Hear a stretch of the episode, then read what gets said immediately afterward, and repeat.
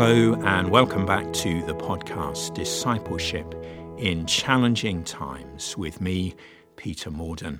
I'm from Cornerstone Baptist Church here in wonderful Leeds.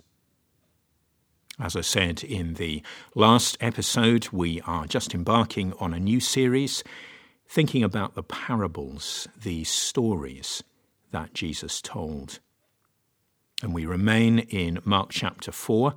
I'm going to read verses 1 to 20, and I've entitled this not the parable of the sower, but the parable of the soils, because it's the different soils in this story that we're going to look at today.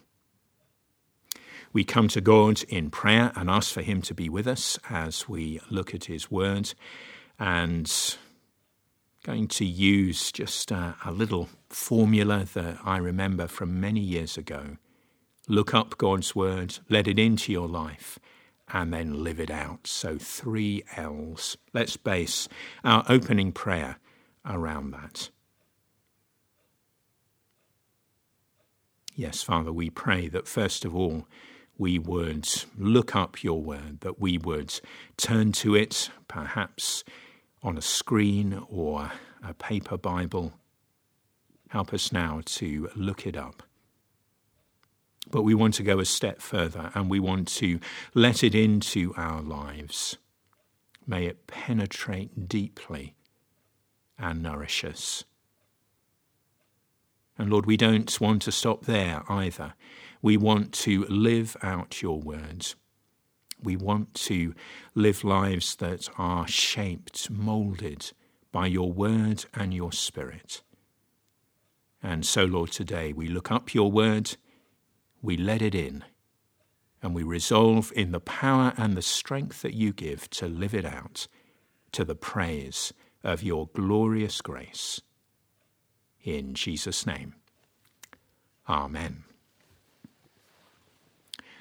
So, chapter 4 of Mark's Gospel and verses 1 to 20. Again, Jesus began to teach by the lake. The crowd that gathered round him was so large that he got into a boat and sat in it out on the lake, while all the people were along the shore at the water's edge. He taught them many things by parables, and in his teaching said, Listen, a farmer went out to sow his seed. As he was scattering the seed, some fell along the path, and the birds came and ate it up. Some fell on rocky places where it did not have much soil. It sprang up quickly because the soil was shallow. But when the sun came up, the plants were scorched, and they withered because they had no root. Other seed fell among thorns, which grew up and choked the plants, so that they did not bear grain. And still other seed fell on good soil.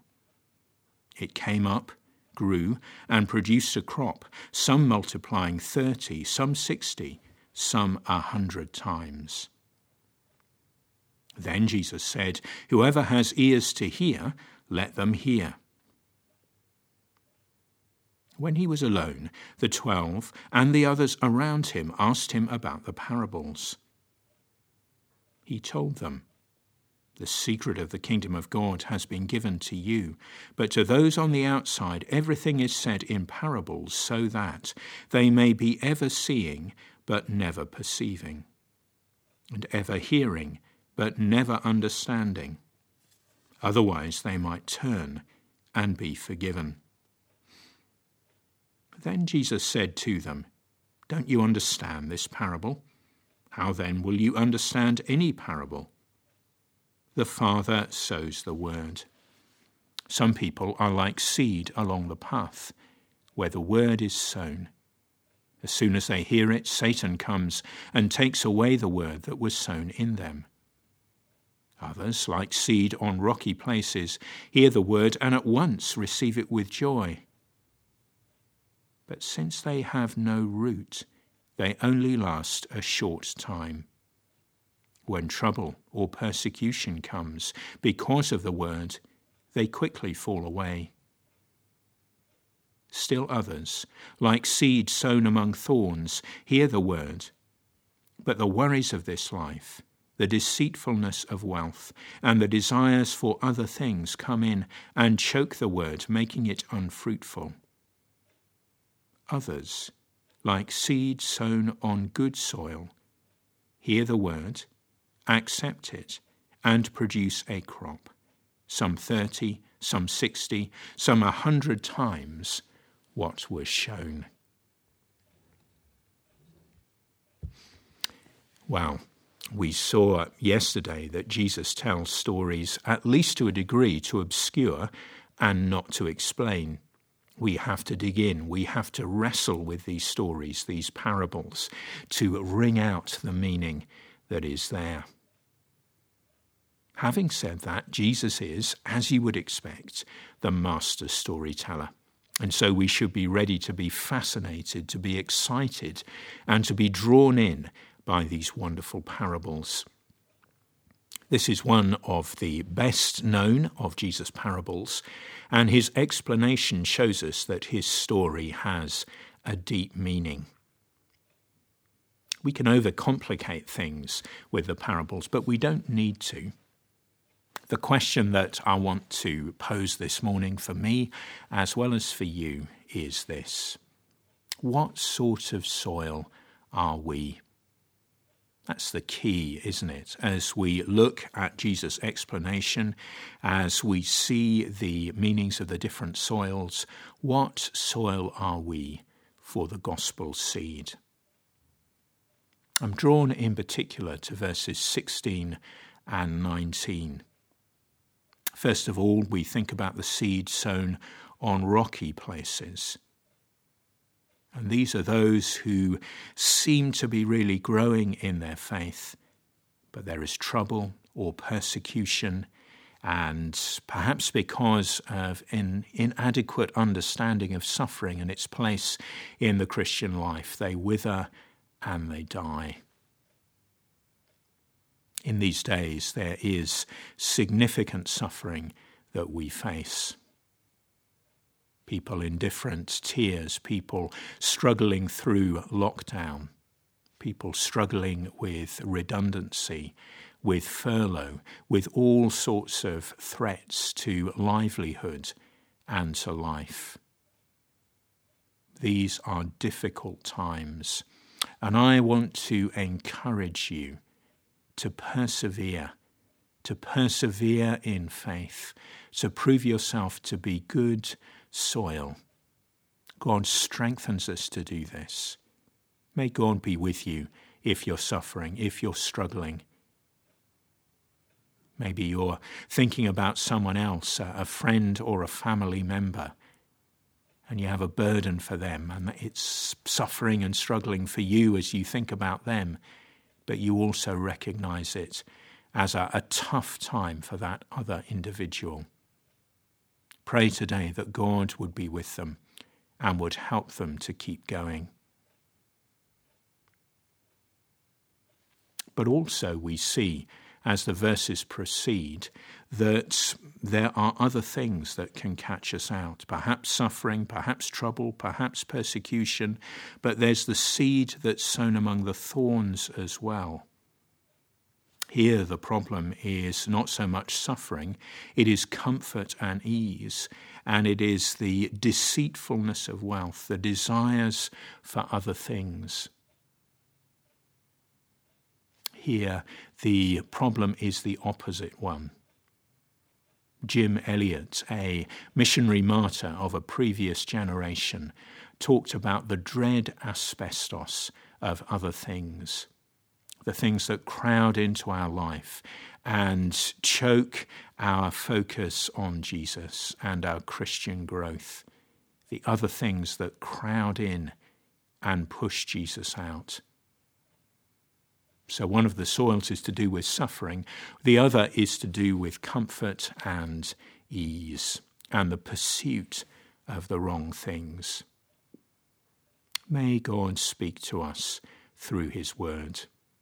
May He lead us to repentance.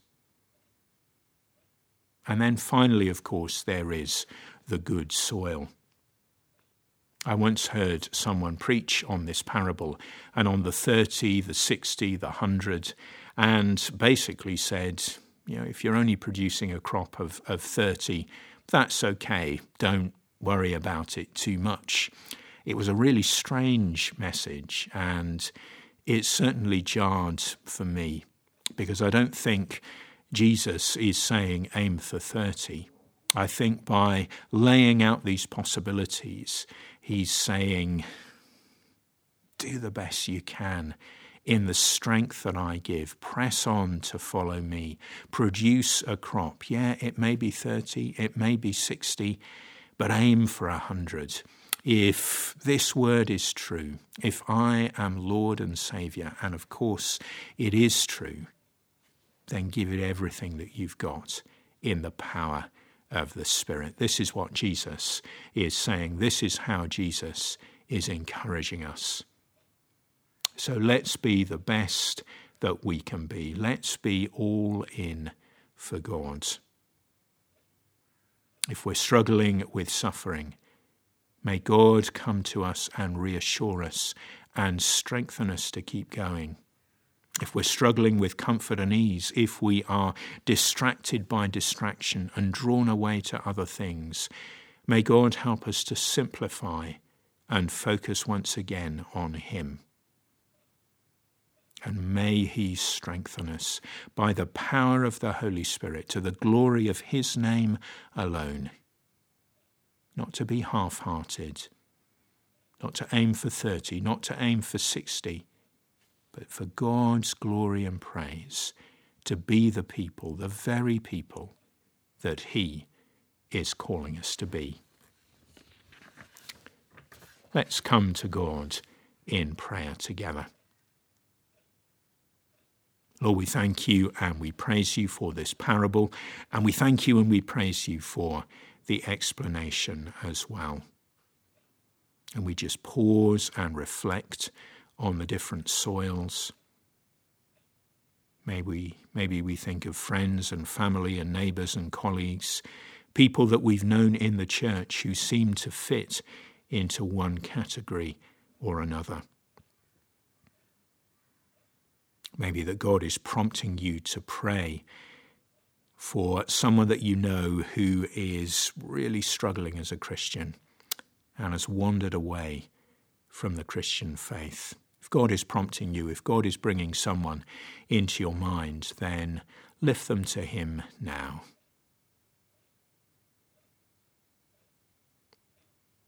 And Lord, for ourselves, we recognize the different soils and